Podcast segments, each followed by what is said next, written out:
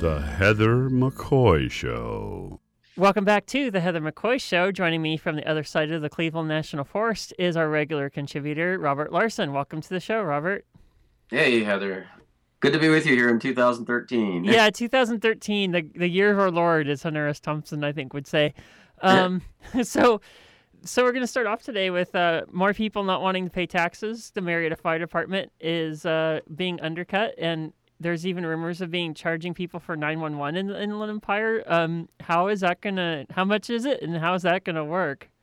Yeah, well, it, it seems to be another situation where uh, in this Inland Empire Bible Belt, right wing Bible Belt, people just really, really, really, really hate taxes. Very Tea Party ish.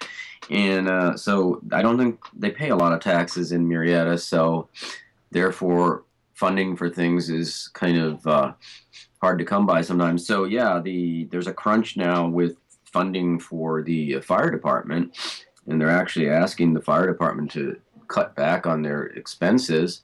And one of the things now is that uh, they there just doesn't seem to be a budget to cover uh, emergency service, 911 calls, and that type of thing. So they're thinking of instituting a $48 a year uh, charge for services if you're, a, I guess, a homeowner that's kind of added into your property tax, $48 a year. So you can either pay that or choose not to, and then if you ever use the service, it's going to be $350 per usage. And I think people are pretty unhappy about it, and uh, I can understand that. And some people though say, "I never use it. I'd, I'd rather just pay the forty-eight dollars a year and." Uh, or I'd, I'd rather not pay that the, the forty-eight dollars a year. I never use it, so then I don't have to worry about the three hundred fifty dollar fee. So uh, anyway, Yeah. it just seems like that there's mm, I don't know, just pay the tax up front, raise the taxes a little, so you have the funding for this. Not have an extra charge to cover it. It should just be included in the rest of the the taxes. Maybe just need to raise those a little bit. Yeah, I was gonna say if, if the forty-eight dollars isn't mandatory in aggregate, is will the price go up if not everybody pays it?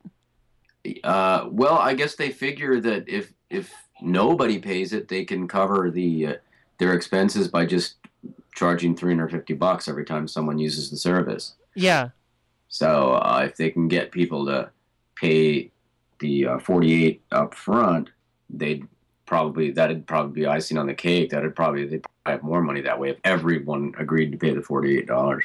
yeah, that's crazy. That is absolutely crazy. Why not just? re- I think most cities in Orange County, there's not a charge for that, right? No, I mean when when you call the fire department or call nine one one, it's free. It's not. It's not. Well, I mean, it's not free, but I mean, you're not going to charge you for coming out.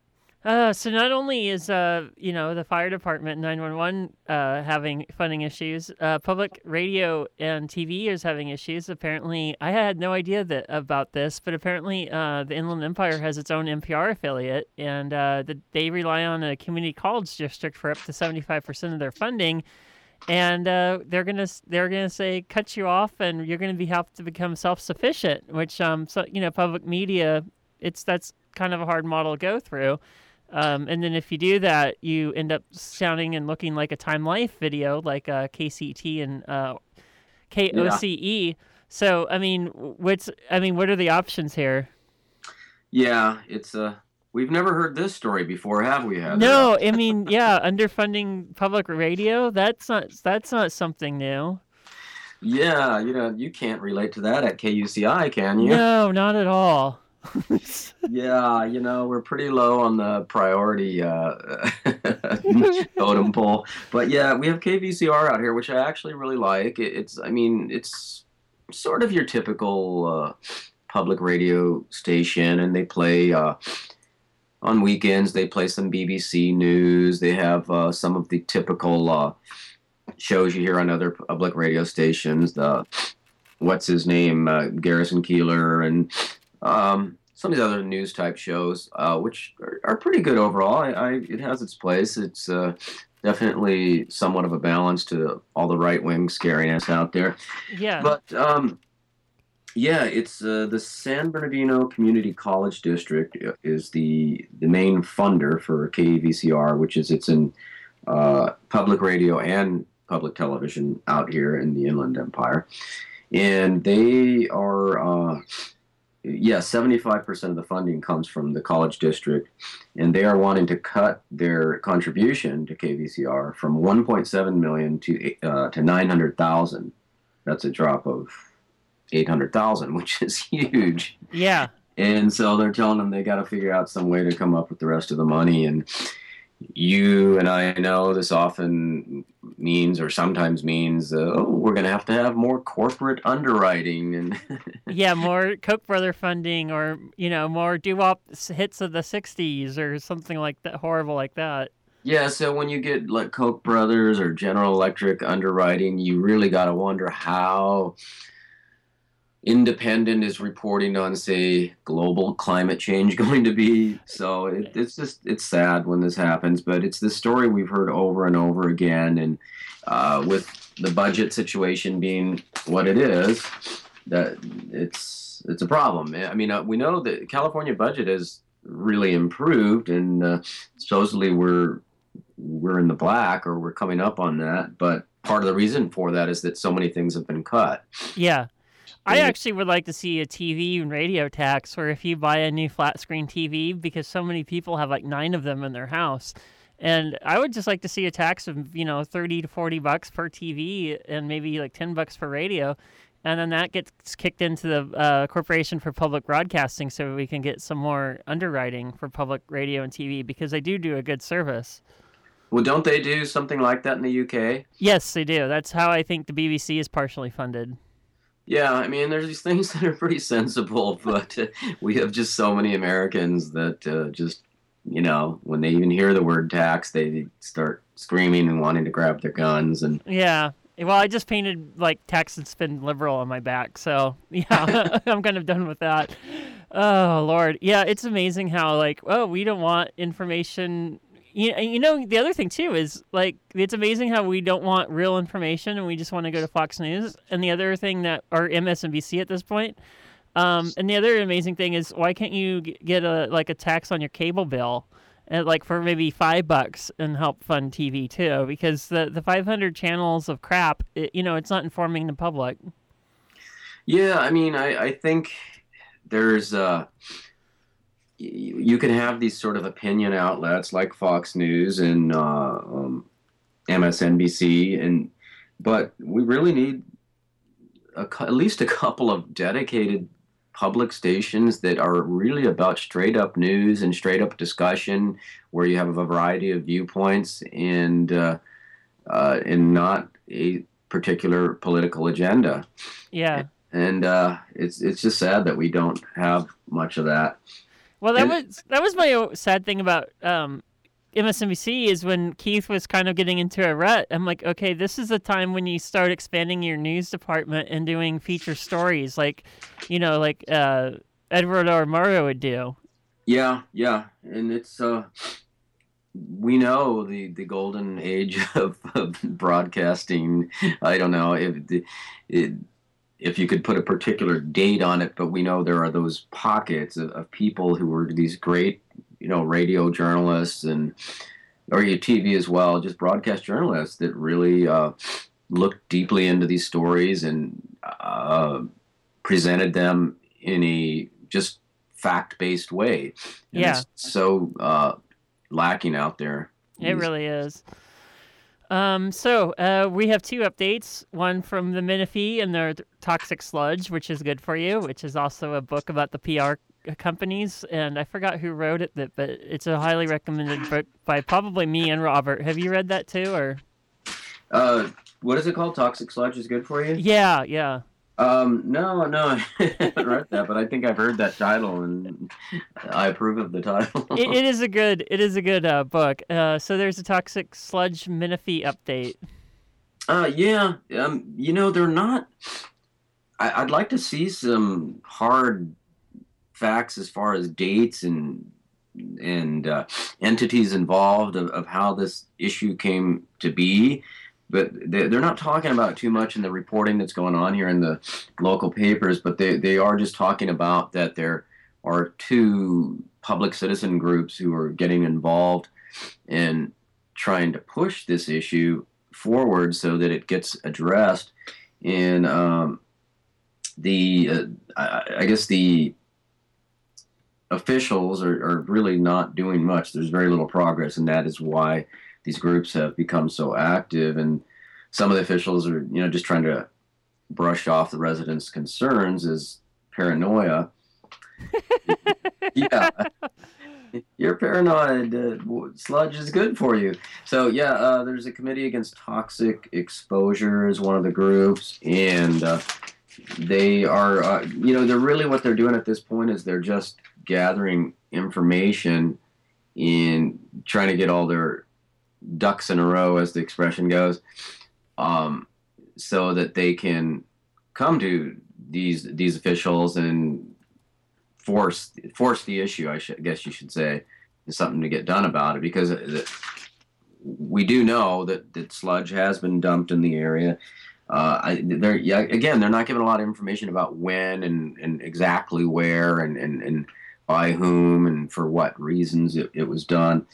And uh, I, I think we'll be seeing more about this in the upcoming uh, weeks as these uh, two groups, citizen groups, gain some traction. But it's just the, the standing right now is that, that they're they're there. yeah, yeah. Well, they're not going to let this drop. I, I, like how they try to just dismiss it as paranoia. It kind of reminds me of uh, what is it, Jack Ripper on Doctor Strangelove? Fluoridation is a commie plot. yeah, you know, it's it's uh, they. I guess if you're an official, you, in, unless you're one of those people that's there for just such altruistic reasons and being. Uh, uh, helping your fellow citizens. You know, there are a few people out there like that, but they're that's the problem. There are just a few. Most of them are just trying to stay in power, maintain their job, and not definitely not ruffle any feathers of those uh, with all the money. yeah, and then they also want to get promoted upwards too. Yeah, so they, they just uh, um, it's sometimes easier to just say, "Oh, nothing's going on here." Yeah, I always like Barbrady. Nothing to see here. Move along. from South Park. The last update we have before we wrap up this report from the other side of the Cleveland National Forest is a water problem in Wildomar. Yeah, there. Uh, what the deal is there is that I think the last time we talked about it is there. Uh, there's the County Riverside Water District, which is a private company. Uh, sounds like a public one, but it's it's private. They have um, been I don't I want to say forced, but they kind of pushed into allowing two adjacent water districts to sort of take over the um, delivering of water to its approximately 100 uh, residents in the uh, Wildomar area because I mean it, it's now no question about it that the water from uh, County Riverside District is uh, tainted with nitrates two times above the allowable limit. So that's that's bad. it is bad. Uh, it, when you see water districts take over, are they going to just completely replace the infrastructure because everything is completely bad in this w- private water system, or what? How are they going to?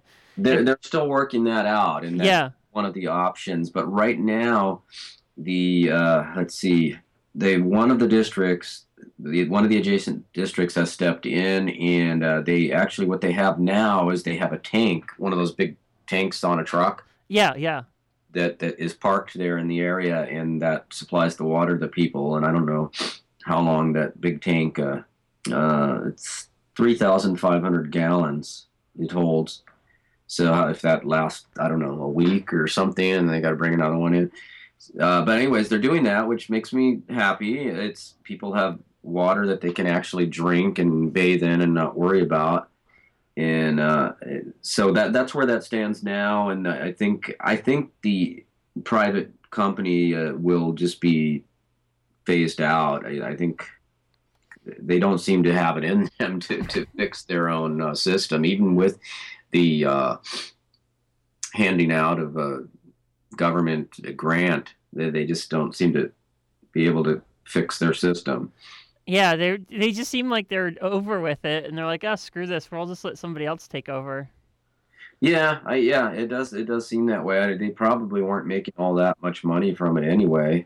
So uh, you know, but but it, it's just it, it's sad that for quite some time, people in uh, this Wildomar area were having to have uh, water tainted with nitrates, and for a while, nobody even told them not to drink it. If you can imagine a mom or a dad knowing their kids uh, drink that water, it's it's got to lay some heavy sort of feelings of, of guilt or whatever on you that wow my kid was drinking this water all this time and i let them do it. Yeah I, well the the other thing too is like um, when my regular guest Neil deMause we talk about this often we don't know if city like um, elected officials learn from other city officials when it comes to like sports stadium financing and you know i'm just waiting for you know one of those la city council members on Conan Nolan's show on NBC right after Meet the Press to go, oh, well, we privatized the zoo. Now we're going to privatize the water supply. And then uh, they won't look at Menifee as an example of why not to do this. Yeah, you know, that's, uh, we have to uh, keep these stories out there so people will know that this is the reason not to, to privatize things. And to, to be uh, correct about things, I, I don't know if I said it wrong, but it's uh, County Water Company of Riverside is the name of the uh, private company. It sounds public, doesn't it? Oh yeah, totally. Riverside, but it's a private company, and uh, but you know the same thing with the the fire service issue in uh, Murrieta. It's like they're wanting to charge people per use. Then when you start doing it that way, it becomes more like it's a private thing, and it's only for people who can afford it. Yeah. And even though it's going through a public entity, it's like, no, let's have an infrastructure in place, and it's paid up front mm, through the tax base, and everybody, as part of the community, is able to use this service and doesn't have to pay a fee at the time. This is part of being a, a society. You yeah. And then take back UCI, insert your comment here because it relates to what they're fighting against too. So, uh, well, on that note, we'll wrap it up and thank you for reporting on from the other side of the Cleveland National Forest. This is the Heather McCoy Show.